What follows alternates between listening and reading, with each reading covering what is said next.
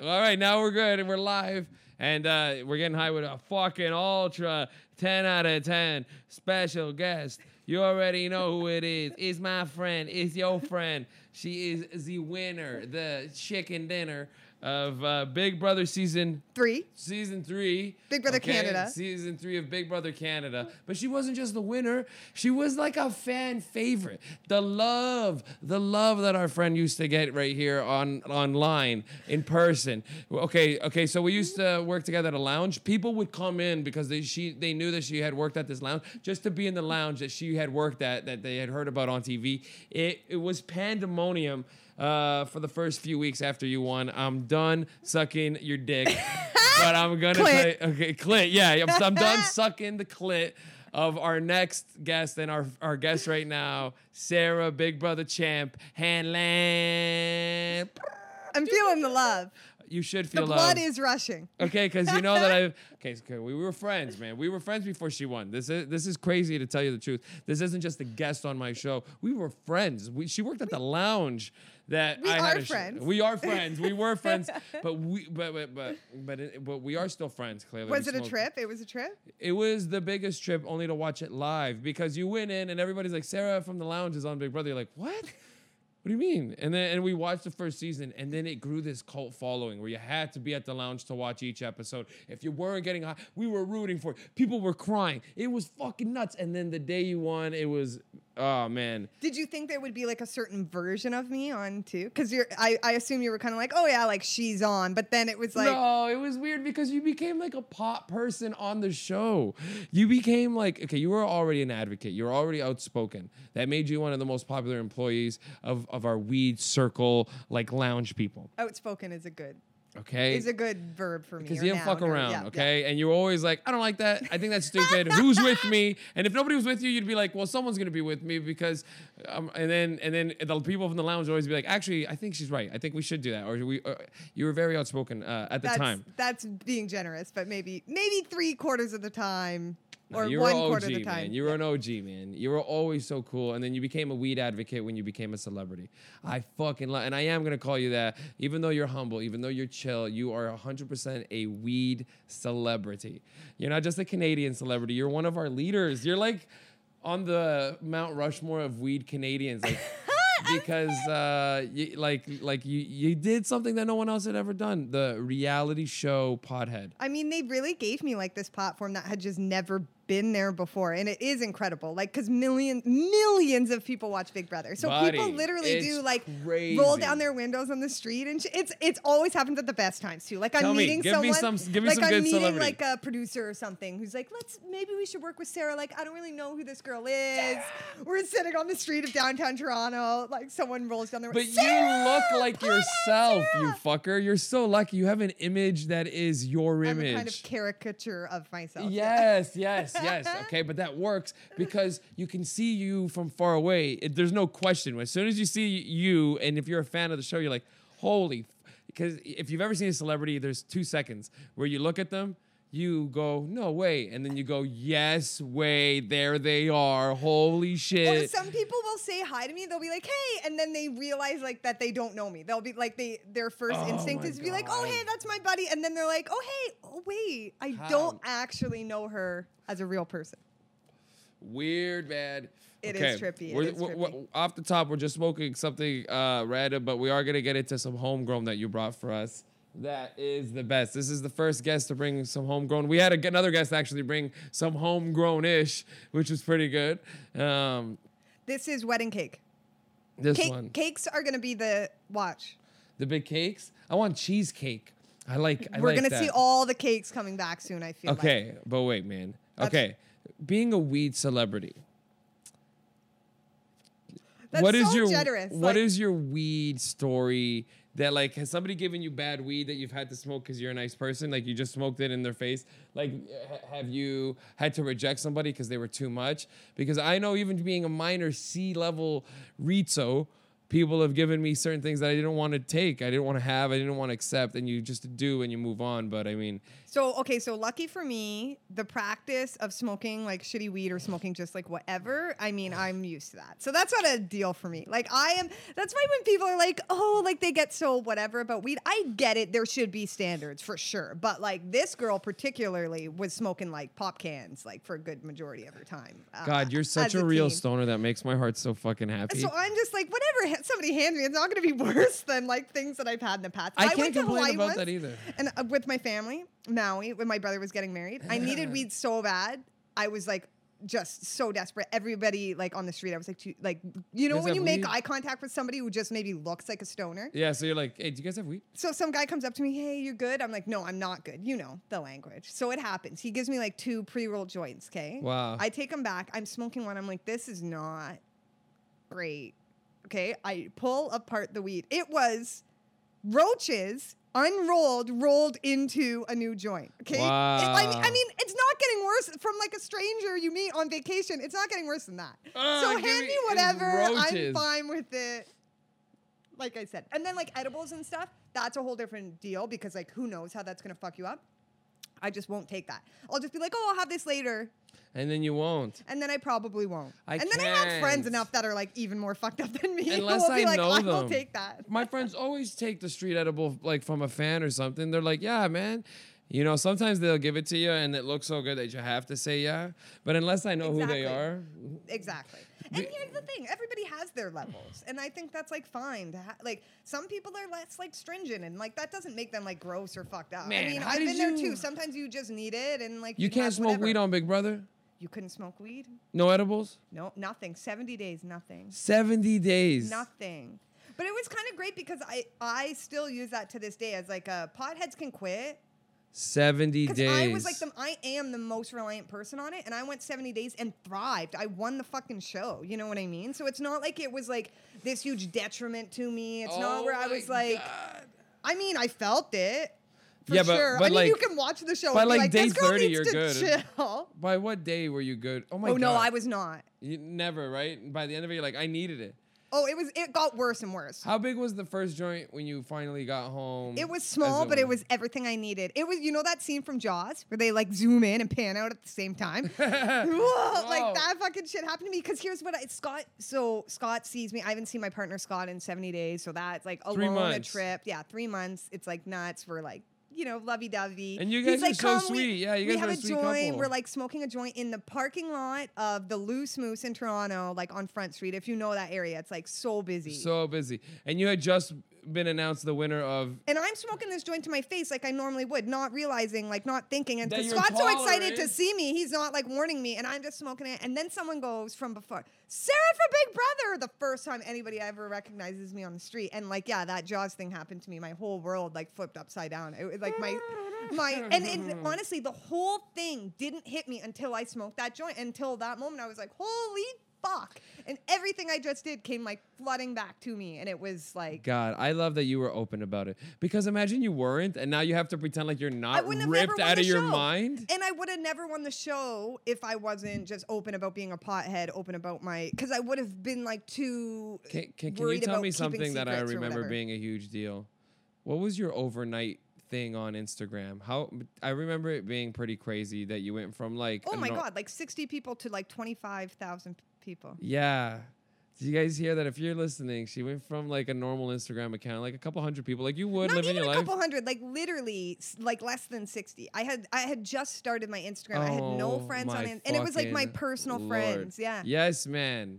to like yes, yeah, man. twenty thousand on Instagram, Twitter, to Reddit. There's like a whole Thing. whole world of I know, Reddit. man. I I, I take know a I've drink told right you now. this. Take a drink, enjoy it. Reddit elicits the. I remember people because they knew I worked at Vapor Central for about three months after you won Big Brother. Almost everybody who ran into me asked me, not about Stoner Sundays.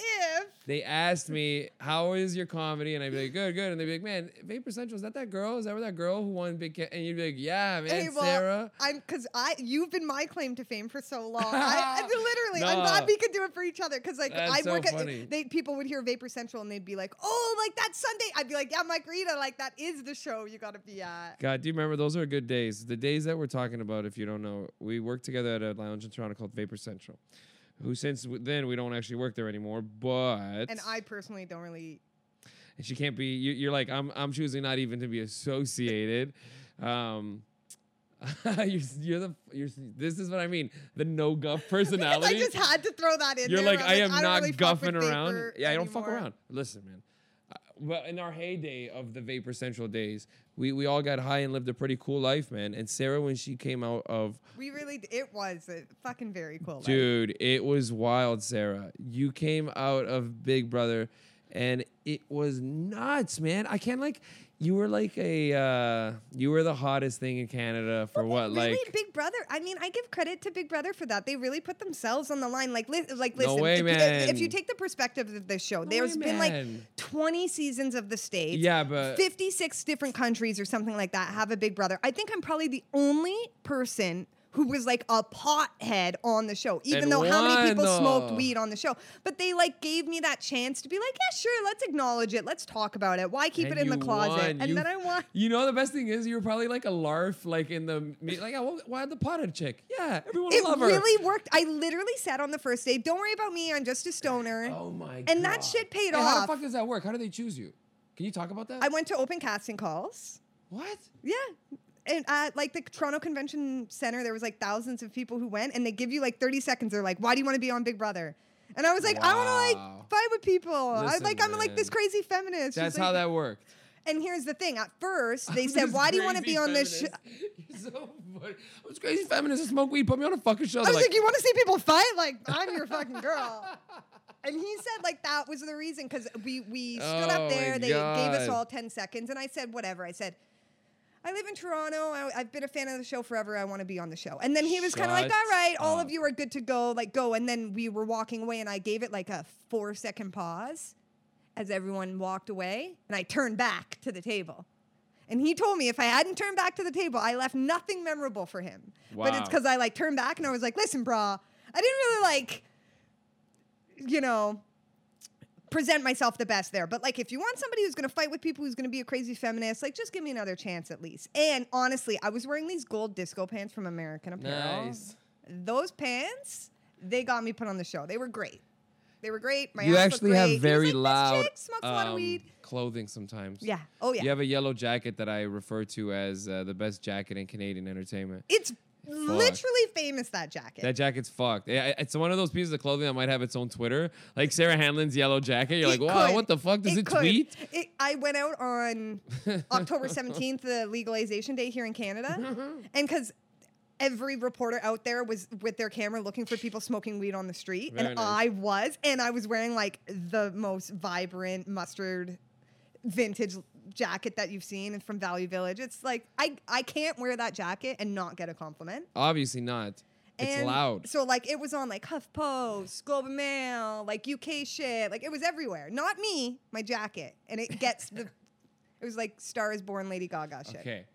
Okay. I always I always wonder about so much shit because yeah, you had man, like cr- craziest ri- like rise to fame. You actually were just a normal person living legit a fucking Here's normal thing, life. though. You know what? I never was a normal person, and I never lived a normal life. You know how people come up, like people come up to me on the street and talk to me now. Give me this. If This for some sick. reason, I've always been that person. People would come up to me, they'd tell me their whole life fucking story. Maybe I've always dressed like that. No, I've no, always no, been kind man. of we. it's your energy, man. It's just natural that You way. think? You yes, because people come up. If you've ever had someone come up to you and tell you their story, and you didn't ask, and you've just been sitting there, and they came, that's an energy. We were at an airport once, and somebody did that to us. They just came up and they're like, "Man, got kicked out of my apartment," to-" and you're like, "What? What?" but is I it?" could see that with you. Yeah, you you and Danielle.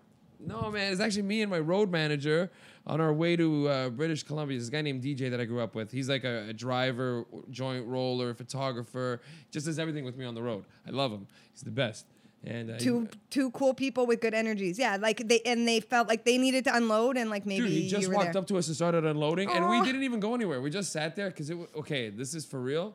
Um, I'm bad at reading flight times, so I got to Hamilton Airport about two hours earlier than I had to. and if you've ever been at Hamilton Airport, it's like a ten person line. nothing, yeah. it's nothing. It takes like ten minutes and you're in, so you- can be there a few minutes. They before have a flight. they have a um parking for like the Tim Hortons in the airport, and you could just like park and pretend you're getting a coffee and just like go in. that little fucking airport is sick. It's That- amazing. You never have to take off your shoes. That's it. FYI, honestly, for GTA folks, if you can take because they're cheaper flights too. So Hamilton to Swoop, Flair, WestJet. They have little yeah, express. you're going to Calgary, LA. Did you hear about that 499 fly anywhere in Canada thing? no. Flair Airlines is introducing a 499 springtime flight, so you can fly from March, April, May, or something, March to June, and you can fly anywhere in Canada for 499, unlimited between those months. Well, that's amazing for people in the north and stuff. They need to hear that.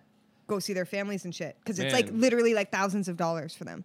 Canada sucks to fly around. Oh, it's. What's your sick. favorite place Well, and now like they don't even have Greyhound and shit. That's why like when people are getting pissed, this is maybe like kind of topical for a podcast, maybe time wise, but Whatever. for all the protests that are happening for the. Wet'suwet'en, Wow, is that how it's pronounced?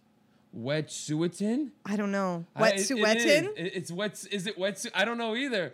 Where the where, it's not your fault. It's wetsu. I think it's wetsuetin or, or how'd you say it the first time? Uh, Wet'suwet'en?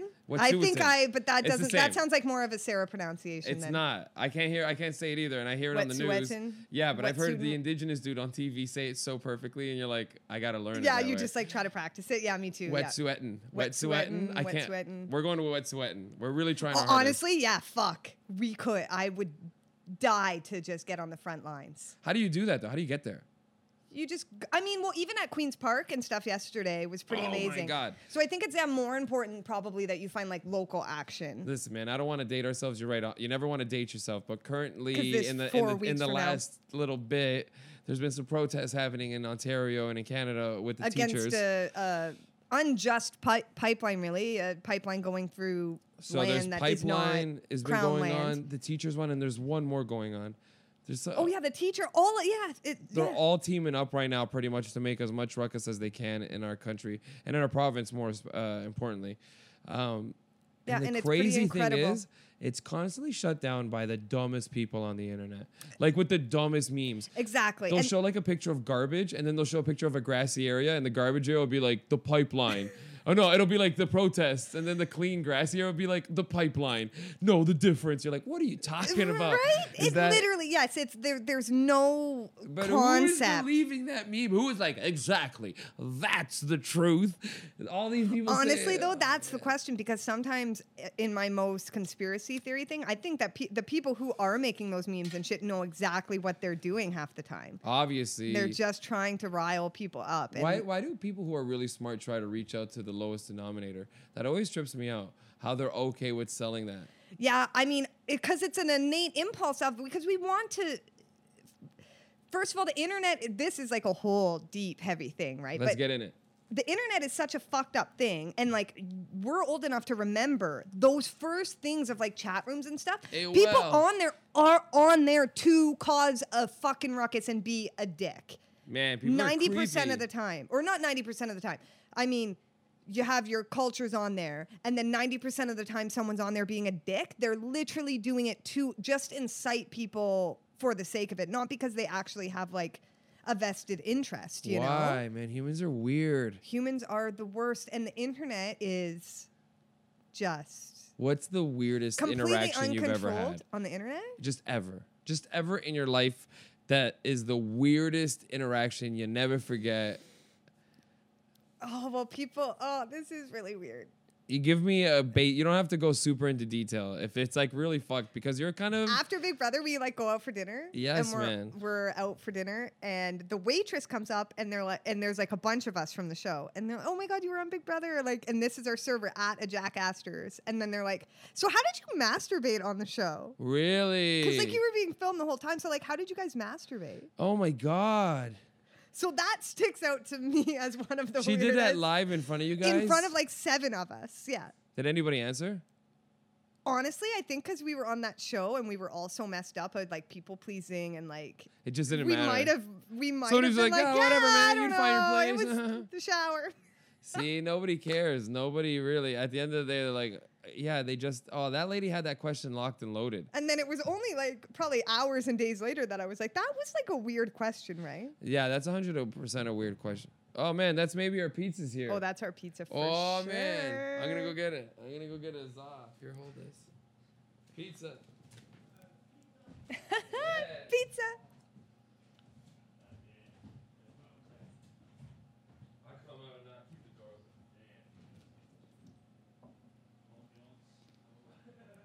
Pizza break. Yeah? Okay, great. Okay, great.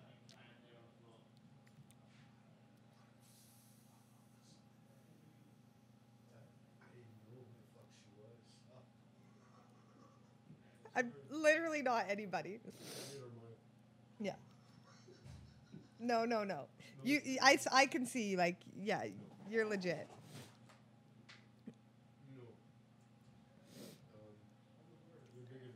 No, no, no, no. I played like a silly game. Yeah, but I did win. What?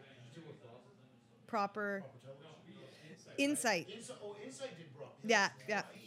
I built with them when I was on uh, Ready or Not, uh, fucking Degrassi. Ready or Not was the on Ready or best show. Oh my God, Amanda and Busy, the best. I grew up on that show, so I'm to- I'm obsessed, obsessed with that. Yeah, I did. I did uh, a bunch of uh, shit when I was younger. That's so cool. I did when I was. I I'm did a lot of obsessed like that, like Canadian media. I'm obsessed with. Yeah, A lot of voiceovers. cool, cool, very cool. Um, but yeah, I mean, Insight. Yeah, that's right. I thought it was proper that did um, Big Big Brother, but it's not. Did uh, did you work with Trevor Boris? Yes, I love Trevor Boris. He was inc- he's like a inspiration to me for sure because like I loved his comedy before, and then so like he does the he's the challenge producer and. Honestly, okay, it's crazy. Big Brother's like a whole fucking thing. So there's like 57 different versions of the show across the world. And they have like Exactly, yeah. So he's worked for the US and Canada and the UK, and they have like conferences, which I find like on honest, honestly like a little like Doctor Evil style of like to think that like these Big Brother producers get together all over the world and then they like go over the best ways to like fuck with people, right? Right? But these? poor people have no idea what's coming to them, you know. But to, honestly, but to to their um, credit, they are like they were so. I've never done because I. This is what I tell people about Big Brother. Yes, it's the most fucked up thing I've ever done, and it was like emotionally a roller coaster. But I have also never done something with such consent in my life. Like they let me know, huge. Like they were like, "This is gonna be fucked," you know, and then they made me sign everything a gazillion times. Yeah, and I've heard that uh, uh, the uh, other things with familiar things with other reality shows. So I'm like feel really. Which ones would you want? That one looks good, the veggie actually. Yeah, but I can't have too much. But I'll have a slice. Only half a pizza on camera. Mike, he already ate a slice. put that, that put slice. that underneath, and then you can have both jaws side by side. Yeah, yeah, yeah, yeah. We like that? Yeah, yeah, yeah. Does that work? Okay, I love it. on crew grab some and then we'll start eating. Um, yeah. So I gave Trevor his first TV comedy show. Oh my God, no I way! used to rep him. Oh my God, that's so amazing. It's so nice Oh to meet God, you guys. What's his name, Boris? He Yeah, I, Trevor Boris. He and I did Canadian Country Music Awards together. Isn't he like an incredible talent? Like so yeah, like so at these that Big Brother conference, he did like this huge presentation about because they th- of all these countries in the world, they see Big Brother Canada as like 100% by and far the best challenge team. The producing, the structures of the actual challenges themselves, plus like the actual like rhythm of the games. They're actually like exciting. They have drama in them. Tell Reach this. So you're all, all Yeah, on- on You're- you're TV. all All right, we back? Yeah, yeah, yeah. Global global media. Thumbs down. Wanna grab another slice? Sorry. Grab some slices. I don't know. You can grab slices live. I think it's hilarious. No, I think actually Bell Media, mine's global, so it's diff. Yeah, they're funny. they're different networks too. Yeah, yeah. Right, so they went across. Okay. Oh, I'm gonna.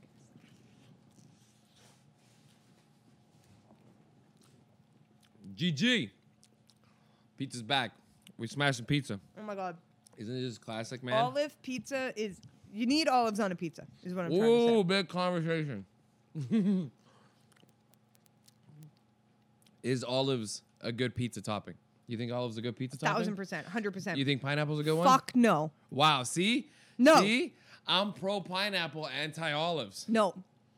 Eh, eh, we're gonna ask the studio here. What do we What, got? like, how does that make sense? You're anti salt on pizza, but you're pro fucking fruit?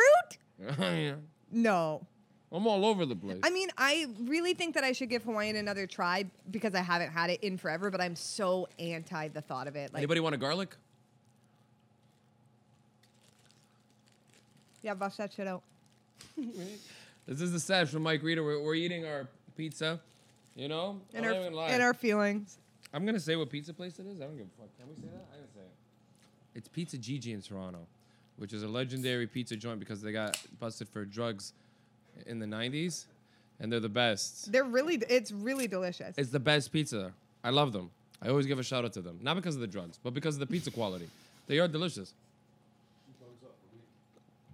So it was like you ordered like a double large and it was like a half ounce and a pepperoni or what? Man, I don't know how they did it, but they were running like yeah a drug ring out of the pizza joint, and I always wondered how that worked. I mean, we'll never really know now. Extra oregano. yeah, you know, Right? extra oregano. Nobody orders that. Imagine one day you did order extra oregano by mistake. Just as a person, you're like, yeah, I'm gonna get extra oregano right now. Two 12 year olds, they're when their mom's like, We're gonna leave you, we're gonna leave you twenty dollars for dinner, Mikey. And that kid just loves oregano. Get Best extra night of his oregano. life. The hell is this? Guy, we just came up with our first plot line for a co-written '90s coming of age tale. Man, I, we gotta lower the age of consent for weed. No one's gonna wait till what is it like 19? Nobody waits till 19. Did you wait till 19 for your first drink? No, but it's hard. I mean, I think if I had kids, I got kids. wouldn't you? Don't you want her to wait though? No. I think I'd do that thing where I'd be like, I'll pay you like a thousand bucks if you just wait till you're 18. I think it would be worth it Mm-mm. I'm just gonna teach her. That's just show early and Because I smoke weed around my kid all the time. Like I'll be in the kitchen and I'll be near a fan and she'll be in the living room. She's like literally within eyesight most times. right, right, right. But seeing and doing is different things. But I, I want her to know that it's a normal thing for adults. Exactly, and you're And really not, not adult hide to, till you're 18. Yeah. So, but I feel like if I teach her that, I won't have to like, um, I sh- like she's probably gonna try it when she's a teenager, right? Like, Well, because I, I do, yeah, and it's hard because I flirt with those two schools of thought of like, you kind of do need to get drug use out of your. Because for me, I, I got drug use out of my system. I used to have a joke by my. 20s, and then like when the fuck are you gonna do drugs when you're 40s with kids in a house? You loser? No, you do when you're 20s. and You got nothing to lose. You know? 20s, but not teens, because I do think maybe Mm. your brain is still developing. Yeah, obviously. And like that's oh, and I made that joke But before, and I don't and I don't condone like when I was like I was smoking aluminum when I'm like 15 years old, like Mm-hmm. that. That's n I I really don't want. I wouldn't want your kids or my if kids my or anybody doing that. Truly knew how much weed I was smoking as a teenager, they would have been massively disappointed. But they would have had one of those moments where it's like, wow, that explains everything. And at the and in retrospect, would I say, like, I honestly wish that I had. I wish I had the teachings of cannabis before I like. I- don't want to say like I wish I was smoking weed when I was 15 and stuff, but I wish that I had that sense of perspective that I did because I was smoking weed when I was 18, 19. Like I mm. chilled out. I didn't take people's opinions of me as seriously and shit. I enjoyed what I enjoyed. I wish I had those lessons when I was 15 and stuff, but I do think that maybe because when I read like scientists and shit, I do want to like give credit to like the neurologists and the scientists who say that like, you know, the brain is still developing. Like cuz like there's nothing wrong with beer. I fucking love beer. Same way, but I wouldn't say that 16, 17 year old. I would just, I just say like, just wait like one more year because also too, do you find yourself like, I find myself a little dependent on it, and I'm like only 30. So why are we trying to make that like just give them as many years of their life where they're not dependent on shit? Dependent on weed. And the worst part is, Or even like, but that's the thing. Then when you stop, you're like, you can't have Coke, you can't have chocolate, you can't have pizza because at the same time, it's all kind of bad. Like I don't know. I think I would be the shit. worst mom. I'd be like granola and like you're not going to be like no that. TV. You're going to be the kind of mom, whatever you like, you will give to your children in a in children form. Right. Okay, wait. We're going to have a break right now. We're going to have a pizza break. like, Does anybody no- want to grab a so- slice? Grab a slice. So you're talking like 90210 binges. Yes, man. Anybody else want a slice? Grab a slice. We're doing a we're doing a pizza. We're doing a, a, a we're having the producers grab the pizza. We're gonna do this once in a while. It's a Everybody pizza get party. in here. I recommend the olive, obviously. You like Mike the olive wouldn't. pizza? No, man. Me and Mill, pepperoni for life. Pepperoni forever. yeah, our producers. We're having a producer off. Oh, he's getting one of each. Mill. Mill and Mords. Pepperoni with I should've olive brought is like plates. I next fucked up. level. Man, you like the olive. I can't do the olive on pizza, man. On anything, or you you like olives I sometimes? I love olives. I love those little monzellas or whatever they're called with the little pepper inside. Yes, manzanilla. Mozzarella. There's I there's kalamata. I I'm an olive. Yeah, I know I know them all. Um, Fuck with jarred olives. Queens. Oh yeah, the jars are the best, honestly, or cans. Um, It was me putting down crusts. I, you fuck with crusts? You eat crusts? yes, I'm an adult. Is the question you're asking? I'm an adult human being. I don't hate crusts. I hate this little part in between. I love the crust Cause you gotta fold and it. I love the cheese, but I hate the bread and, and and that part where the cheese doesn't meet the crust and there's a little bit of bread there, and just sauce is a is hundred percent the worst part of a slice of Because you pizza. no, because you have to fold the crust into where the juiciest part of the pizza is. no way, man. Oh yeah, I see what you're saying You though. know what I mean? Okay, all right. Exactly. There's two. There, there's actually you can look this up. There's like three ways to fold a pizza. You do like that, either just completely like that, or like that's the way to do it, and then fold it. The double fold, Wow, and then like this. and then like that. Oh, look at that, guys. I'm gonna eat a pizza like that. That's the way fuck. to do it. You think I want to eat a pizza like that? I got no respect for the system. I don't give a fuck what your old school rules are. Fuck you. Eat a slice of pizza straight. Go fuck yourself. I support the folding slice community. Just Mm. don't don't get a knife and fork out here though. See, it's like a little. Pi- it's like a uh, pizzone now. I don't like pozzones. They're always too hot. So you gotta wait to eat them. and You're then when you go to eat them, You're they're insane. too cold. You're insane. You're insane. I, I have taste buds that I, again. I'm an adult. I know. I'm over here. What did I just complain about? I was complaining about something. I was like, crust, I don't like the part that doesn't have the oh crust. cheesy. Oh, it's not hot. It's not cheesy. It's not hot. It's just soggy. Get off of my plate.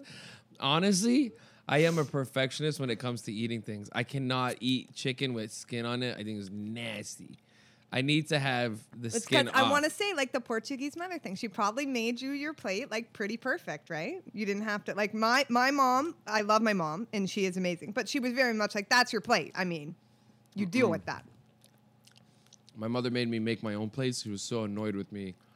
because already you were like I don't want crust. I don't want that. I don't want that. There's too much fat on the, the chorizo. Because chorizo, you can see the the fatty like parts from the outside of the cast. You asked your mom to take out the fat of the chorizo. chorizo. Yeah, when we were kids, because I literally like chorizo might be a hipster topping now, but when I was a kid, I'm Portuguese. that was an actual food in my fucking house that went with everything else. If you had chicken, you had chorizo. You had beef, you had chorizo. Makes sense, You yeah, had yeah, yeah. roast, you had chorizo. It was fucking crazy. And it's when you ask my parents, it's because when you're growing up poor, there's only certain foods. So everything there has to be there's bread with every meal because Right, bread right, is cheap. Right, and, And you have chorizo. satisfying. It makes you feel good. Yeah, yeah. And my mom told me I'm lucky because when she was a kid, chorizo wasn't made with the good parts of the like what was left. It was made with whatever the fuck.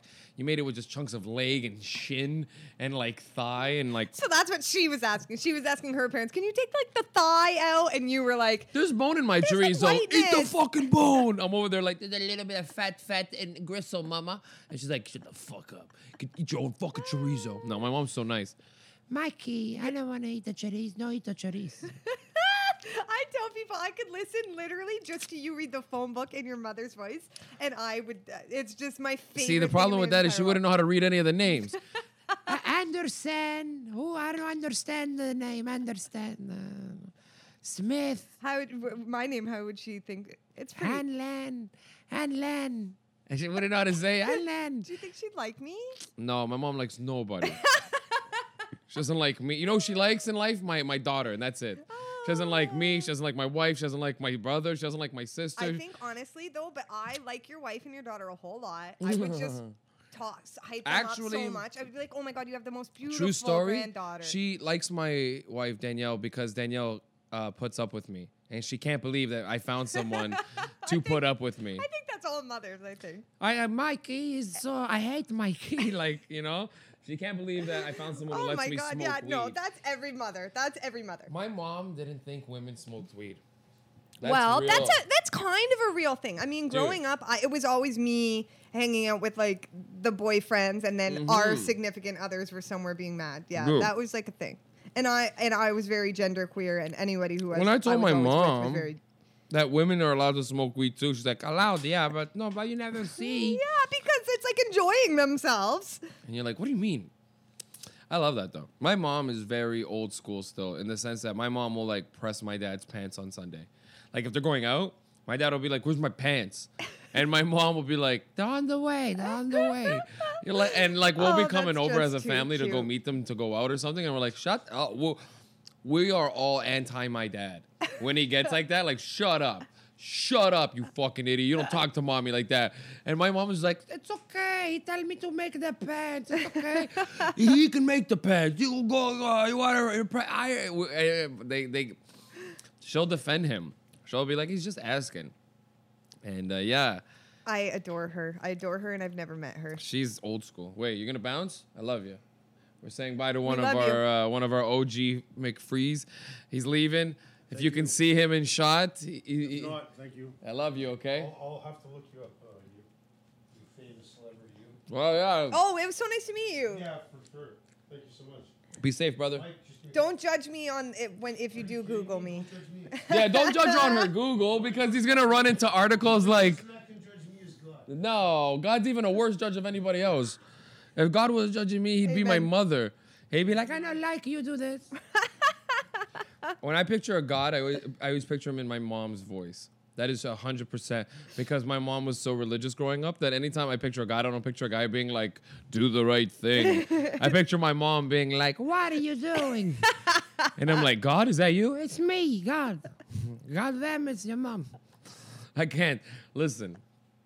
When you die, what do you think happens? Do you ever think about that shit? Oh, We had that. We had a guest on a few weeks ago when we talked about that, and I, and I, you're cool. You're like, I don't like using the term hippy dippy, but you're chill, man. I am. I You're am the definition of he- hippy dippy. Okay, so you're hippy dippy. I'll give you the most hippy dippy answer. Wait, I'm, give I'm, me two. Give me two answers. We did this last week or a couple weeks ago. I can't remember how when it was, but give me what you think happens for real, uh, dead honest in your heart. What you think happens for real, and then also give me what you hope happens.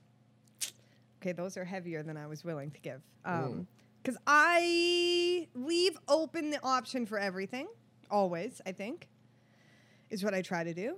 Um, and then, it, but if I'm going gut, I honestly, I don't know. I don't think I've ever let myself really go there. I mean, Mm. That's a good answer. A lot of people's answer. I believe in energy a whole lot. So it's just going to be a transference of energy, right? Nothing and I do that. believe like I believe in ghosts and I believe in fucking astrologies and I believe in because like how could you not like we're choice. trying to we're trying to say the hell you that, like and people say that like genitals describe so much of like personality and history and like every fucking thing. But then we say that like horoscopes or astronomy, which is literally like the way the the universe was when you were born has no bearing on anybody, you know? Like like the fact that babies experience spring at the same like if you if me and you are born in February, we experience spring at the same time. We experience at a certain age. We experience winter at certain ages. I think those things can fundamentally kind of like shape certain things about you. You know what I mean? I think there's okay room for everything. So for Man, I like that there's room for everything because there is no guarantee. So you, as a human, you're allowed to believe in whatever the fuck you want. and and I think the the hardest thing for human beings is to is to believe in things that we don't have explanations for, which is having that leap of faith, right? Which is Who what cares? people do. You get one life. Believe in whatever the fuck you want. Exactly. So I think like so I just try to make myself like good energy as much so I can think that my good energy would be transposed into something else. I you think that to might spark, you down to spark our next dude? Are we done with spark our that pizza shit right up, now? Yeah, okay. because it's the heavy convo. Okay. Yeah. what do you think? good. What I hope is, you know, like what everybody hopes is, I oh, or re, I, I guess I would hope in reincarnation. God, that's a good one. See, Dee, my wife, loves reincarnation. I don't even like saying my wife, just my partner, my homie. We love each other, and she believes in reincarnation. She'll fight me to fucking death over the idea of reincarnation, and I'll be like, "You want it? You want to come back as a bird?" And she's like, "I don't know what I'm coming back as, but your energy has to go somewhere. Well, and your I think life the and idea soul of has to go." reincarnation is um, to learn the lesson that you need to learn. I'm okay with that. so man. it doesn't like it, you know that people say that there's levels or whatever. A bird is higher than an ant or whatever, but it's like all about like what you would need to learn after what you already learned. And then if you think about it that way, to think about like that we're human beings and we've kind of gone through cycles of other things. And because here again, here's my thing. The thing is, you have to allow for paradoxes to exist. So these can all exist all at the same time. I I'm think okay that's with the that too. fucked up thing. I think they all do exist. If people believe in something, it exists. I'm the, I'm not See, someone who quantum says. physics will tell you that you are 100% correct on that. Is that not the truth? yes. So I'm okay with that. I'm, I'm okay with everything they said. So that's We're so that's your reincarnated, hope? or we just go to sleep forever. Sometimes, and, I'm and okay I with think that. maybe on because I love sleeping. I think there's something beautiful about sleeping. I think Yeah. there's some, and I and I think there's something to when you're depressed, you sleep more. I think we don't pay attention to sleep, so I do think that there's something so nice. connected with sleep and death that w- it would be beautiful for me to think of too. If we all just went to sleep, that ain't bad. I See, mean, that's I'm what tired. I believe in. Like, if you were to ask me which one I truly believe in, I, al- I always think that we just die. I actually think it's really grim But and but shitty. see, and so because that's kind of where my heart goes too. But then can can those things not exist too? Because Yes. as we die, your energy does exist no matter what, and where's it right? gonna, it's got to if go you somewhere. died tomorrow, I would carry you on in my spirit, and that's your energy living on in the world. See, so like I we're- had that first epiphany feeling. This is for real. When I was like 16 years old, I was listening to Jimi Hendrix, and I, ca- I for a second I was so high as a kid, just smoking weed and a, and a pipe in my bedroom, listening to a, a, Hendrix greatest hits is there album. anything better than that? No, man. So Hendrix's voice is coming out of the speaker, and I'm like, man, this guy's not dead. I can hear him. He's right here. I can literally hear him. How But can that- he be and dead? That's real as shit. There's nothing more real than that. The dude is dead, maybe in like physical form, but he's not dead. I can hear him. I can literally That's hear him why be I like, never- "You know," And as I'm getting older, I can feel it a little bit more because there's a couple of celebrity deaths that have hit kind of close to home, like Luke Perry or whatever, where I like I literally cried. Did you grow up watching 902? Of course, See, I grew up. a guy like Luke oh Perry is like your childhood crush. So what he's, I always have that feeling when someone dies, they take all the happiness that they gave you with them. When Robin Williams died, I had that Oh, feeling. stop! Yes, Robin Williams is another one. It right? gets me really yeah, man. sad. So when Robin Williams died, my whole childhood was like, I'll cry right now. I swear to God. And it does. like- you can't watch. I know. I'm sorry, but you can't watch like Mrs. Doubtfire and shit the same uh, way because it was like that lighthearted. Yes, man. But I and think like, that's wow, the way he died as well. he's doing this shit. This I, guy's fucked. yeah, I think that's because you can. He clearly had such a tormented life, which so many comedians have, and you are a comedian, and and people must dismiss your feelings sometimes. Because like people don't treat comedians in the, in the No same comics talk about their feelings because you're not allowed to. Comics are supposed to be these like and people just want you Actually, happy and fun all the time and really humor i think always comes from like the we know the most sensitive of places right Hey, you know, especially get- your humor your humor is so fucking tapped into like what's real and what's important and what's like Emotionally a thing. yeah. yes so uh, like yeah Okay, but wait, you know, honestly, um, I always express myself in these long-winded posts on social media because it's like this perfect outlet. Because a lot of people just like to write something really cheap and easy and just get in and out because they don't want to attach any emotion because they don't want to miss on their post in a sense. They don't want people to think something negative about them, so they try to like live this like super flashy style. well and people but also people shouldn't i i do because for me i resist that too because Yeah, it's yeah. like almost like expected that you have to pour yourself out No, man, you're you're allowed to just write whatever you want. So sometimes, I, like yesterday, I wrote something stupid. It was like a picture it's just like vibes in diner. I don't know what the fuck I wrote, something like that. But most times, if I post something about my daughter, I'll always write something so fucking long so I that people know it's like uh, it's okay to express yourself.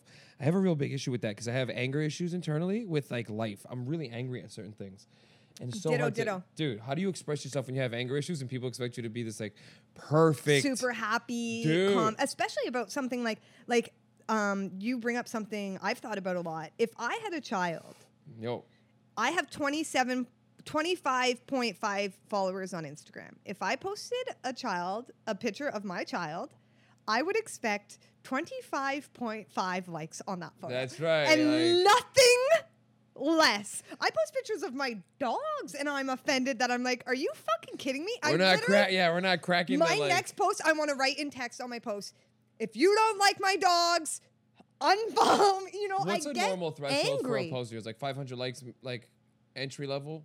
For like a face photo, Fuck off, yeah. and then anything else less. So But, if like, there's if you're another in the person, photo, it's yeah. less. If, if it's just my face, I could get a thousand. No way, that's so fucking funny. No, but that's if but that's like you're saying, it can eat at you and get all fucking. Because then you're like, oh, I don't Okay, post with my friends. imagine that, I don't post with my dog sometimes because I do. It makes me upset that people don't like it as much as No man, like and it. you, that's what I'm saying. The missing on the post. You don't want to miss on your post. You don't But want to. see, I think there's some. I, th- I think there's nothing wrong with then holding back to and being like, you people don't fucking deserve that. Uh, yes, man. Of course. You don't deserve the picture of my beautiful baby. I kept in my media. body. Could you imagine Danielle? Yo, Because that's your child. True, but Danielle made that person. To D. sacrificed nine months, not four, nine months of her life, alcohol, Dude, and I can't even tell you. and all the things. Kids comfort, are attached to their mom in a way that's trippy, man. and that should be right. Yes, man. Some people aren't though. D came from a family that wasn't. They, they weren't emotionally a family. Like you, you. My fa- my family wasn't um emotionally a family. They were just a family. Like my dad didn't hug me, but D also came from a family that was like like she's like yeah. I don't think my grandmother hugged me, and That you're like. be so hard. See, that's just trippy though because that's just the way it is. They're old school folk. Right. You're like, like I, I hug my daughter like 30 times before 10 o'clock. I hug her when we wake up, when she brushes her teeth, And that comes she eats- naturally, like, because for Yes, someone like me, there are uh, hesitancies of maybe becoming a parent because I feel like of carrying on certain things. No, but man, you won't. It only it becomes just about your kid and you. Your your whole life doesn't matter anymore. It's just about you, your partner, because you love them, trust them. That you guys, it's crazy. It'll make me cry right now. That you guys get to team up to raise a little motherfucker who is like only gonna know how much you know in life. So you better be as smart as you can fucking be, because you're gonna pass it on to these little nuggets. We had a girl, and uh, my daughter. When when we found out, I didn't want to be a boy dad. I wanted to be a girl dad. Cause little boys suck. Little fucking boys suck. And we go to playgrounds, and I am a hundred thousand percent convinced. I'm a boy. I was a boy growing up, and I would- my I get it. I get why my parents sheltered me. I get why they got me into music because uh, boys. You needed that outlet. Yes, man. I needed an outlet. My daughter is the most self-sufficient, independent little fucking nugget. You, like in the morning. but you guys are great, great parents, Dude, and we're only great because she makes us great. I'm gonna tell you what makes a kid a good parent is a good kid. If your kid's shit, you have an uphill battle with a shit kid who is now your enemy. I don't care who you are as a parent, you have a shit kid. I think you're missing the chicken and the egg situation fucked, here because of your humility and your Trust, right. I mean, so you're saying like if he's if if it's uh what's the omen kid? I don't know. Yeah, like yeah, you get like some little yeah, like some little asshole omen kid. I don't so think that shit. happens. I think I mean those kids I think are made out of boring. I yeah, maybe under situations, right? Yeah. Sometimes you can see over under parenting, not over parenting. Over parenting raises sheltered kids who usually can grow up to either be really good adults or weirdos, whatever. sure, but under who doesn't love a weirdo? under parenting doesn't cause weirdos. Under parenting causes anger and attention needy kids and- and loud kids. You can see, man, when we go to a playground, the kid who's literally going around like, ah, banana! like the mom and dad are nowhere to be seen. They're Right. like texting at a table eating fucking chips. And you're like, man, your kid sucks, and your kid has no structure as a human. My like, like you need tiny childhood structure. I know that sounds stupid because they're like, unstructured is the best way. Nah, man, you tell your kid, yo, listen, we're right here. Go over there. Go do whatever you want. If you need us, we're right here. That's the basic structure. A hundred percent. Well, and that's why, like, when they say like self care is kind of like being that parent to yourself, Just and that's what you need to there. do. Just, just like Just fucking be there. You be there have- and tell them what to do, and like, like you said, give them all the information you fucking have, all of it, and make the de- let them make the decisions that they can make. Right? Man, watching kids learn, Sarah, man, you know, don't ever be hesitant, man. Go have some fucking kids. I, I shouldn't be that guy, but I fucking am that guy now. Cause I love, I think- love, love my daughter. so yeah, it's I know, and I just I adore I adore kids and I adore people's relationships with You kids. But I think that there's something okay with just being like that. There is a hundred percent everything okay with it. I just honestly, it's so selfish because I love you and I love your partner Scott. So so I I'm know like, make that- a motherfucking That's kid. the thing, and and the, Oh and my the God, that's so cuteness funny. just of that factor alone I is can't enough deal with to. that. I'm but such a stoner. I'm so selfish. I'm like, I like Scott. I like you. Make a fucking kid. What do the wrong it. It makes sense. Yeah. yeah. God, uh, that's yeah. I'm, I want you to make. I want you to have an everyday 24 hour responsibility so that I can see your cute Instagram pictures. We could take cute Instagram pictures with like. We're like us smoking at a park and our kids are within eyesight. We're like cool potted parents. Oh we man, do have I- to hang out more though. Listen, I'm gonna tell you a cool pothead parent story quick. When I smoke weed at High Park, I step about 20 meters, so I do about 30 big steps, and then uh, because that's what Perfect. that's what it's legally is. So you can't be within 20 meters of the kids. So I take about 30 big steps. I'm give or take 20, and then you take a couple more steps back. Man, I- Short legs. I'm Portuguese. What do you want from me? I got my little construction legs. It's for sturdiness. But uh, at first, I used to feel really uncomfortable. And then after about two weeks of going into High Park, you see the same parents almost every day because you go out one, you go out two. Oh, that's so so you cute. see, man, I remember this one dad who would always stare at me while I was smoking. And it's like, I always thought he was being an asshole. Like he was trying to stare at me, like, so I would stop. And then one day he started walking to me while I was smoking a joint, and I kind of like flexed. I kind of like actually. I'm not joking, Sarah. You know me. I'm a nice guy, but I seen him walk. and Oh, thought I was- know, yeah, you don't thought he take gonna be shit. Kind You're of not like an asshole. shit, So I, yeah. I seen him walking. I was like, "Everything cool, buddy?" And he walked in, and he kind of started whispering. He's like, "Yeah, man, I just I see you smoke all the time. I brought a little joint." And I was like, "Oh my!" I swear to God. But on the That's the outside, cutest thing I've ever I'm heard. so cool because I, I'm very cool because I always dress like like you know I wear my jean vest or my shirt, so I always look like a cool dad. I don't want to fuck around. And I can't break character, so I was like, "Cool, man, cool." I, I even told him, "I was like, I thought you were an asshole. I see you stare at me all the time." You would, you would, you would. And he starts laughing. He's like, "No, I'm looking at you because, bro, it's like cool, bro. You're smoking a joint." I, I haven't seen him all winter. I don't. We don't go to the park during the winter. We tried, and then um, Mike, I'm so sorry. I have to pee so bad. you go pee. This is the coolest podcast you've ever been on. You know, I don't give a fuck. I'm like, I like. I'm gonna con- Go, go. Don't even make it. I don't give a fuck. We're gonna continue the story. Don't be sorry. I'm gonna eat half your cookie now. You fucked up. I'm going to tell the rest of the story for the listeners so we don't have to cut this. Sarah went to go take a piss. We're in a recording studio, so who gives a shit? If she's not back in three minutes, though, she's taking a shit. So uh, set your timers, listeners. Whatever, man. I can't remember the story I was even telling. I don't even give a fuck. I'll tell you guys uh, another story if you're listening right now. Uh, yeah, so the High Park story is the guy. This guy started smoking weed with me, and I became known as like some sort of pothead at the park. And other parents would once in a while join me on little dubs. They try to be so. I'm gonna tell you something, listeners. If you're a person who didn't smoke weed before it was legal, don't talk to people who have been smoking weed for like 15 years, 20 years, because you just are. You're such a fucking wiener. I never thought that was a thing, but I get it now. I get it. If you play beer league or ball hockey, it's hard to talk to an NHLer. And I am an NHLer of smoking weed. I'm not a veteran. I'm not some guy in the Hall of Fame. I'm some guy who's playing. I, I have been in the AHL. I've worked my way up. Smoke weed every day of my life. Plenty of joints, dabs, edibles, whatever the fuck you want. And sometimes you just have these people come up and they'll bring their little jar of legal weed. I'm smoking Broken Coast. You're like, shut up, fucking maniacs. Uh, but that kind of stuff makes me laugh. And if you're one of these people, just put your weed that you bought legally in a little baggie so it looks cool, you know, and, and learn how to roll it. Nobody wants to share your pipe. I don't know you. I don't want to share your pipe. I feel bad. I still hit it. I don't give a fuck. You know, you hit the pipe. So what? You hit the fucking pipe. People are nuts. They bring these little pipes to the park. And they want you to hit it with them. I never even met you, but your kid's nice.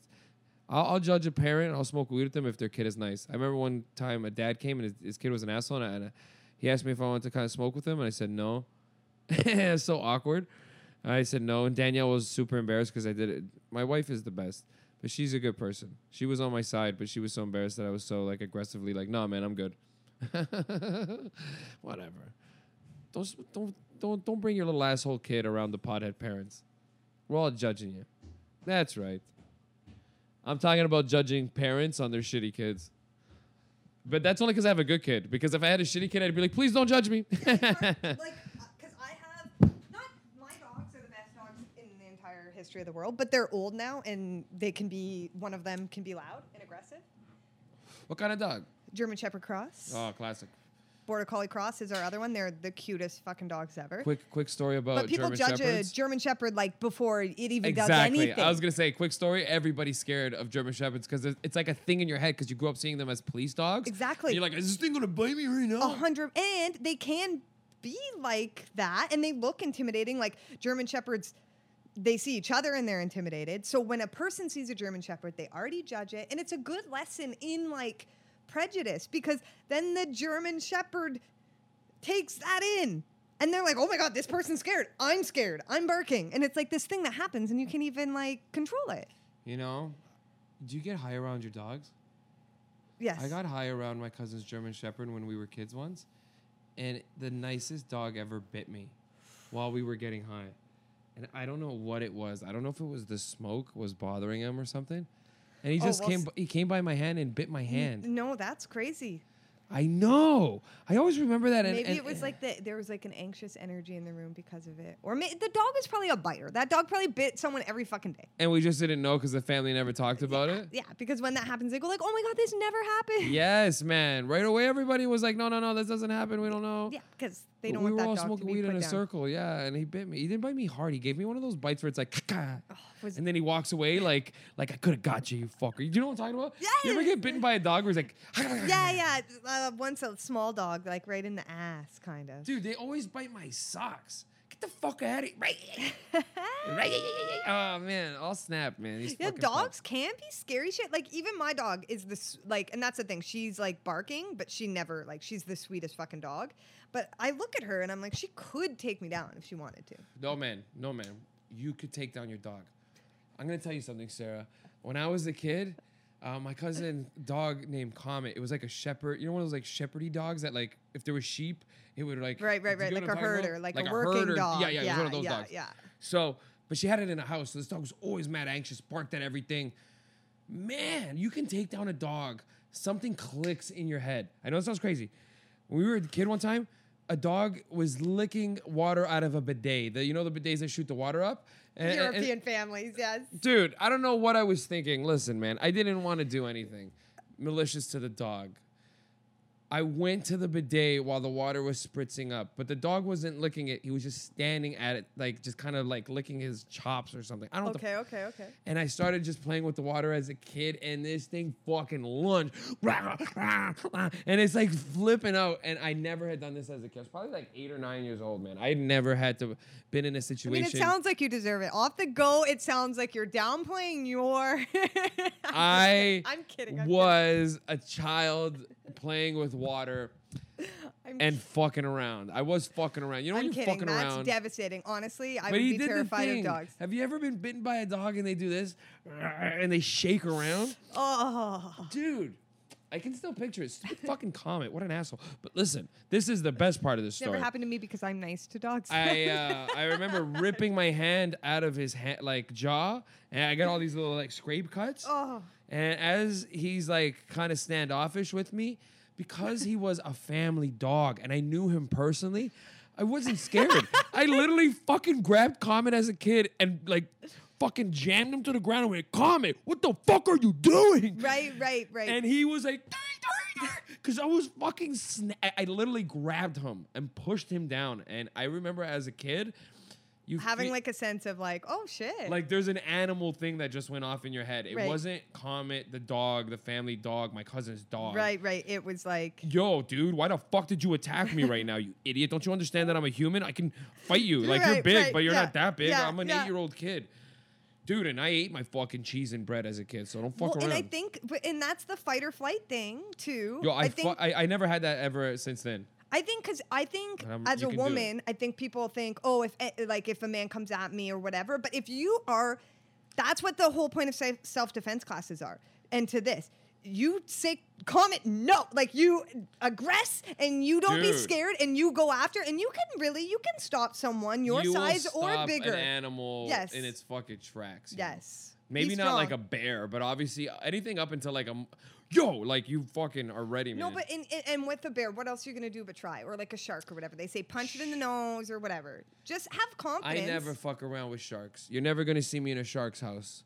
Like water, The ocean. ocean, you mean? I'm out, bro. Mm-hmm. Give me the fu- even You, no, even, even like in the, like a small Hey, tide. No, when we went to Newfoundland, there's a place called Conception Bay where everybody goes, mm-hmm. and there's whales, and we for sure skimmed a whale, like on a sea doo, because you hear you're just hitting water, you're like The East Coast accent came out on that for sure. There. and then you hit a whale. You don't hit a whale. You hit like a porpoise, is what they say. So some sort of like dolphin, some stupid dolphin-like thing. And you feel it. We hit it with a boat, and you're just "Patunk." And you're like, "What did we hit?" Like, yeah, I probably hit a porpoise. Whatever, bro. That's bro. awful. But you know, we don't have a we don't have we have an onboard motor, so it's the water jet motor. and it's okay, not a okay. propeller. It's just like so you actually do just pop it off the top, and you just keep going. So if you were to imagine it from under, it's pretty much just skimming the top, and you hit it, and it goes like whoop, and it comes back up. But propeller boats will, yeah. Remember when you were a kid? You ever watch those like nature documentaries, and they would show you the scar, the scars on the whale caused by propellers on the boats. yeah, or manatees. I rem- I was Remember manatees? What is that from? What did you and I watch as kids that both had manatees in it? Was it Popular Mechanics for Kids? It must have been something. I remember, or anyway, or like it was a thing maybe in the '90s that the manatees were like, we're not doing well, Man, it's because people in Florida. I think they like try to ride them over there. They're fucked, man. well, and like oil spills. Manatees. BP. BP stands for uh, you know, Bitch, please. bitch, please. You know, yeah, that's good, man. That's good. We're gonna we, we want you as a sponsor though, BP. We need that. We need those millions. We'll talk. We'll say good stuff about oil. What you think we won't? I smoke oil every day. There it is. Big oil. Hey. Okay, I'm gonna get back on track. there is no track on this podcast, but okay. So we talked about your fame. We've talked about your beliefs. Let's talk about what's your biggest issue with the world. What's your biggest issue? Something that truly, at the end of the day, that like w- when you're in bed and it's like three in the morning, you'll be like, "Fuck." Racism. Nice, good one. That's a good one. You and I, it's easy for us to understand racism because we surround ourselves with multicultural people all the time, which is something that racist people don't. They don't get it because they don't have a black best friend or uh, somebody that they grew up with or an employee or. See, uh, I I think so. I think they do. I think sometimes they do. Whoa, give me this. Give me give me the lowdown because I, I know you. I know that you do your shit. Because so- I used to think, yeah, like, oh, well, they're ignorant. They don't Mm. know. They're in places that they don't know. I mean, nowadays with the internet, and now I think I've just come around to just being like, They're just dumb. no, they just are power hungry, and they just know that uh, they get a whole hell of a lot from continuing to be ignorant. And if they had to face their ignorance, they they would have to give up like not a ton, but like there is a certain amount of like privilege that you need to kind of reject in order to actually be like actively fighting racism. Don't you gain more as a human being from being accepting of others? Yes. Right? Isn't that weird? But it's in the same way that like sexism bothers me a lot. And I think that men are really the people who lose out the most in a very like gender rigid society because men are told that they can't cry, men are told that that, that they can't have like really the best parts of life in my thing. But it, like try convincing a man that sexism like because I they still throw it on me that like oh well Sarah, like I Listen, man. So this happened to me one time. And I hope so we get I- drilled. I just hope we fucking in the comments get drilled right now. People like, you fucking leftist assholes. Whatever. Listen, I'm gonna tell you something, man. Drill me. Um, Danielle, I can only I always have to bring up D because she's my only go-to as a like an everyday female um, person. But when she was a sailing coach, she was always she'd always get talked down to in Ontario when she moved here because she wasn't a high-ranking person or a, a respected person like she was back home. And it became so obvious to her that, like, she was like, man, people just treat women so differently. They honestly think you're not capable of the most basic shit. And I think about that, and I think it's because, is it? Do you think it's because they like the power there that they're not exposed to a powerful woman or a person of a woman of their, like, Well, ability? it's okay. Here's what I like. We it's same way that people look at like how we were talking about like the plight of the pipeline Yeah. right now. The the same way people look at First Nations, Métis, Inuit people. It's so based on this conception of oh everything was so long ago why can't we get over it Man, same with I had a conversation right? with somebody about that the other day. They're like, buddy, we're not the ones enslaving these. We're not the ones killing the culture. And I was But like, like, how long has it actually been? And it, every law that we abide, like the the Charter of Rights and Freedoms in Canada, was made at a time, like all of our laws and statutes and literal same with America, the the founding fathers, the all this, these founding documents that people say like are the end all be all they were literally written when women couldn't vote when women didn't have a voice when first nations people couldn't vote when they were literally there was laws in fact like urging genocide and shit Can you believe that we still deal with First Nations issues? That you and I grew in growing up learned English, French, and I even learned Portuguese in elementary school, but we didn't learn the Canadian language. I went to Canadian studies in Wow. university, and there was not a single, yeah, First Nation. Like it was in Calgary at the time, so we could have learned like break off. Blackfoot Get in there. Confederacy languages or cultures, and it was just very little. Most of the Indigenous studies professors were white people. It's Oh, like man. Super fucked up. What else would you want to teach in school, especially high schools, middle schools, and then you'd hope by se- post-secondary that you'd have like yeah some full-on. And that's why though, but it's quite deliberate, right? Because if people did know about charter rights, then Then- then, and and um, treaty rights, then they would know that the indigenous people and the people fighting for their Lands. lands have every legal right in the book. So that's why they don't teach us this stuff.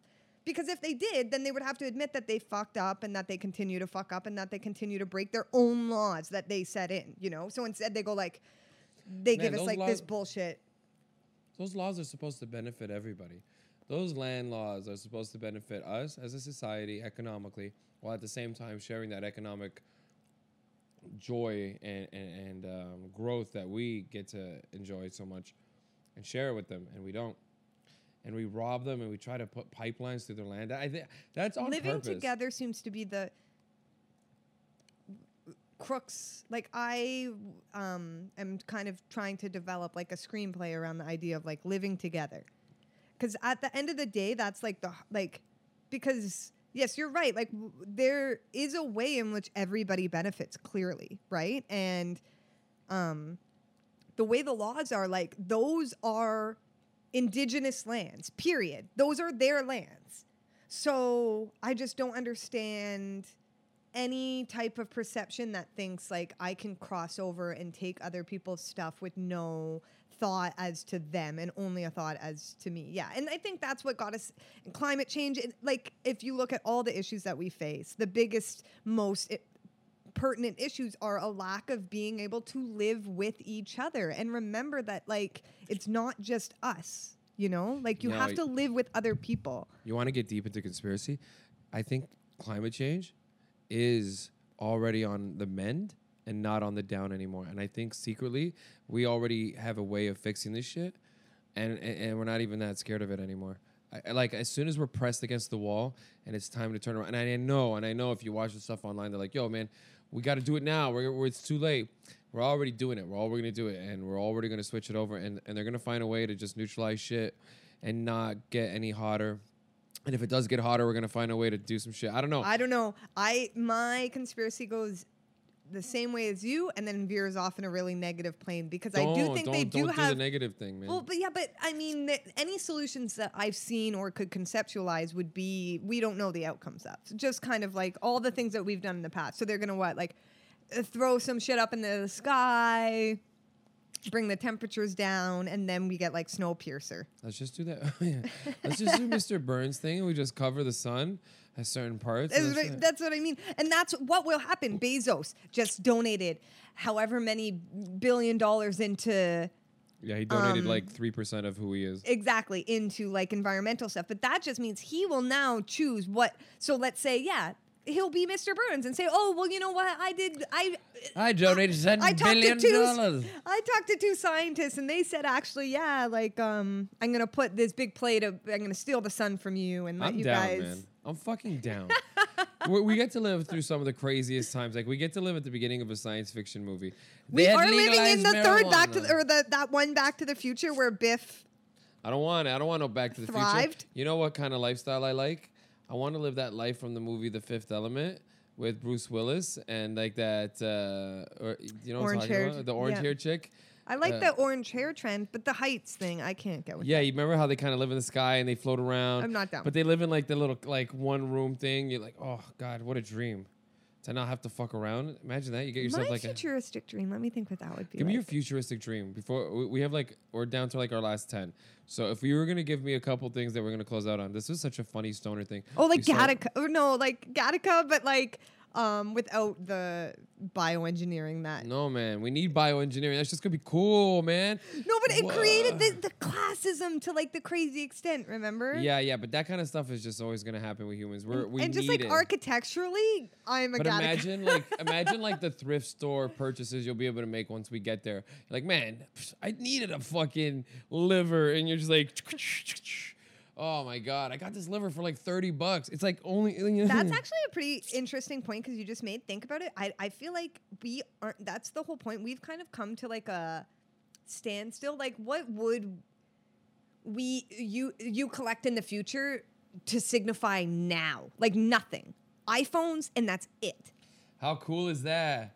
Yeah, is that you- cool you- or you- is that sad? No? But we live in the worst time. The Beca- worst time. because It there's no nostalgia yet. We There's no nostalgia, and there won't be for this time and period. It'll just be the phone because we experience everything through the phone. Okay, wait, I'm so like the think. '90s, you think of like, you know, like skateboards and and hoverboards or tiger print outfits. You think of like real things. You think of those Nike like windbreakers or something. There's something. pizza, even like Nin- Ninja Turtles, like Honestly, pizza was such a thing. 2020s and all It will be time, known for your phone. That's it'll it. be known for phone and technology, uh, and it'll also be known for our um, growth in political stance and awakening into the global. Uh, like, listen, man, when it, like it was easier to obviously it, it's easier to trick people now, but it was also easier to hide what True, was true, happening in true. the world before It's, it does kind of feel like the lights came on for everybody all at once. Uh, yes. So that's why you're getting kind but of you a have lot to of have like the lights on because can you even hold a conversation in a room with the general smart people if you're not on top of you know topical shit climate politics. You have to know the basics nowadays to even have a conversation with anybody who isn't a fucking dingus. And a lot of people will try to hide behind the thing that's like well i don't talk about i don't watch that stuff i don't talk about it. but it's like man you, you don't have time to learn the basics of something as basic as like like there are people that i know personally speaking just in my family who if you if you were to ask them what liberals are and what is what is a conservative they wouldn't know and, and they exclude themselves from so much from not even knowing the basics of things like that right, right. i like right. that you were talking about that okay we can't end on something so heavy we yeah, have to so end on you're right. later. No, so now at least nowadays we have the we have the access. We can inform ourselves, and we don't Nobody have to be like to that be anymore. infor- who wants to be informed i think we only want to be informed to the point of satisfaction like i'm happy to know that much I think you're right. I think you're right. Maybe we look just for the answers that we seek, that and then we seek and it's like like like we create our own world. like now. once I learned the basics of this pipeline and the railroad and uh, everybody closing it down and what it signified, I was content. I haven't gone back to it in three days or four days, and I just watch the news and I and I'll, I'll get like a little thing that says like you know RCMP backing down, blah blah blah, support for. Uh, you know, railroad people, you know, and you're like, wow, what the fuck, cool. But that's it. You learn the basics so that you can keep up but I, I, I there's so much going on in our time. Like literally, uh, I think they do it on purpose. They flood you. They fucking flood you. Remember a few weeks ago? What was it? What was that? What was the flu coming over? Not H1N1. coronavirus. Corona. Yeah, yeah, you're right. It's it's Man, much too much. It, it is much too much for one person to handle, and even just the self awareness of it all to know your place in it all is something that we've never really had to deal with before. You're not And even so, like, allowed to to feel it connected to nature anymore. If you, cause like, how the fuck do you have time to like walk around somewhere nice? And, then where is there even nice? Oh my God, this is a good note to leave it on. Artistic beauty. Joni Mitchell's um, big yellow taxi, is- paradise to put up a parking lot. God, Toronto's lost all paradise, man. I can hardly even listen to that song without crying anymore. Yeah, well, The art, art, dream's over. be- yeah, and, and it, everything becomes so much more relevant, and God, that is a. she that in like sixty something, probably Yes. too. If you go ahead, listen to that song. It's just too good, Canadian. Actually, me and Scott were talking. I think the She number even one talks about Canadian, like on the DDT. bill, number one hits is Joni Mitchell. And yes, if you listen to it, she says literally, uh, Hey, leave mama, leave the mama, put away the DDT now. Leave me spots on my apples. But give me the birds and the bees. Right? Mm-hmm. And now you're like, oh damn. Like, yeah, and that was like, yeah. Then how it's many got that good ago? line. Don't it always seem to go that you don't, Don't know what you got till it's gone. You, listen to that song. Tell me you're not crying into 2020 and being like, oh I fuck, Joni. Mitchell. I, I'm, a, I'm a softie. I cry for everything. yeah. I'll cry for a stupid Tim Hortons commercial where a kid brings the cup to his dad. He's like, "Here you go, dad. Thanks so much." And you're like, but You're Joni right, Mitchell, right, things like that right get me all, all. Man, '60s music is uh, so good. There's a there is a knockoff um, Joni Mitchell, which is a lady by the name of uh, Melanie Safka, who wrote the song. Um, uh, shit, what's that song? I rode my bicycle past your window last night. You ever heard that song? Nope, but I oh my like god, it. it's called. Uh, I mean, it sounds familiar. I got a brand new pair of roller skates. I got a brand new key. That's the name of the song. Okay, yeah, yeah, yeah, yeah. No, I feel like I've heard that. I think it's like uh. She also has another great song called Baby Guitar. Oh man, I'm such a loser. I'm literally talking about a niche artist from the '60s that's probably like 90 years old now. No, that's and playing folk festivals that's the point. Is that good art lasts forever, and that's at least something that we'll have forever. Is art. What's your biggest niche artist that you love that nobody knows? Kermit Ruffins, New Orleans. Ooh, oh man, did you just say Kermit Ruffins? Did you know? Do you know that I love Kermit Ruffins? Do you know this? What for real? He's a trumpet player with a unbelievable Christmas You album. actually know Kermit Ruffins? Yes, man, and he smokes yes. weed. He's a Yes, pothead. biggest pothead. Okay, I think he's from New Orleans. Yes. And he's part of like that, like kind of like Orleans swingy. Trad okay? jazz, yes. But yes. Kermit Ruffins, the most important thing that you have to know, has the best front to back Christmas album that starts with a rendition of Silent Night that is so fucking hip. It's it's so it's, It's- like boom, ba-dum, boom, cha, ba-dum, boom, ba-dum, cha.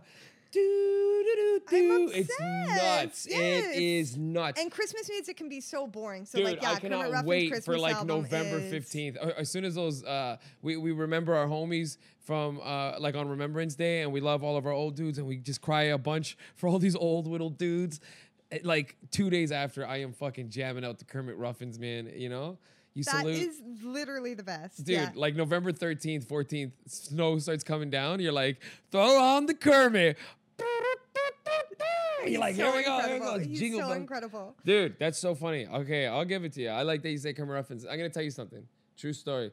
I don't remember how the fuck I heard Kermit Ruffins. I think it was Scotty who put it on his Instagram once. your partner. yeah, yeah, And he he, put a, and he put a track on like a story, but in the back it sounded so cool. I was like, what the fuck is that? And he was like, it's a Kermit Ruffins album. It's his Christmas album. You should check it out.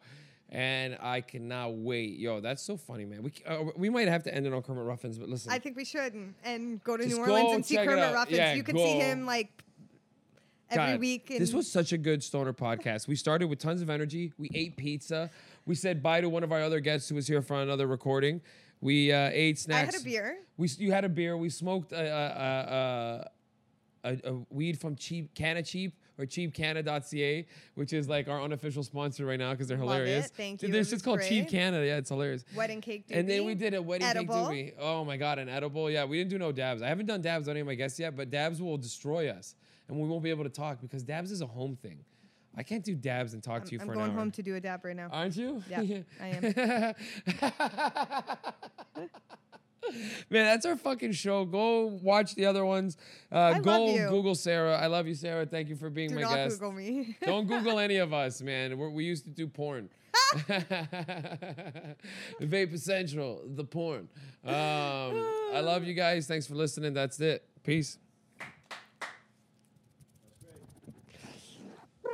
That I've was all over the place. New pair. I know that song. I totally know that song.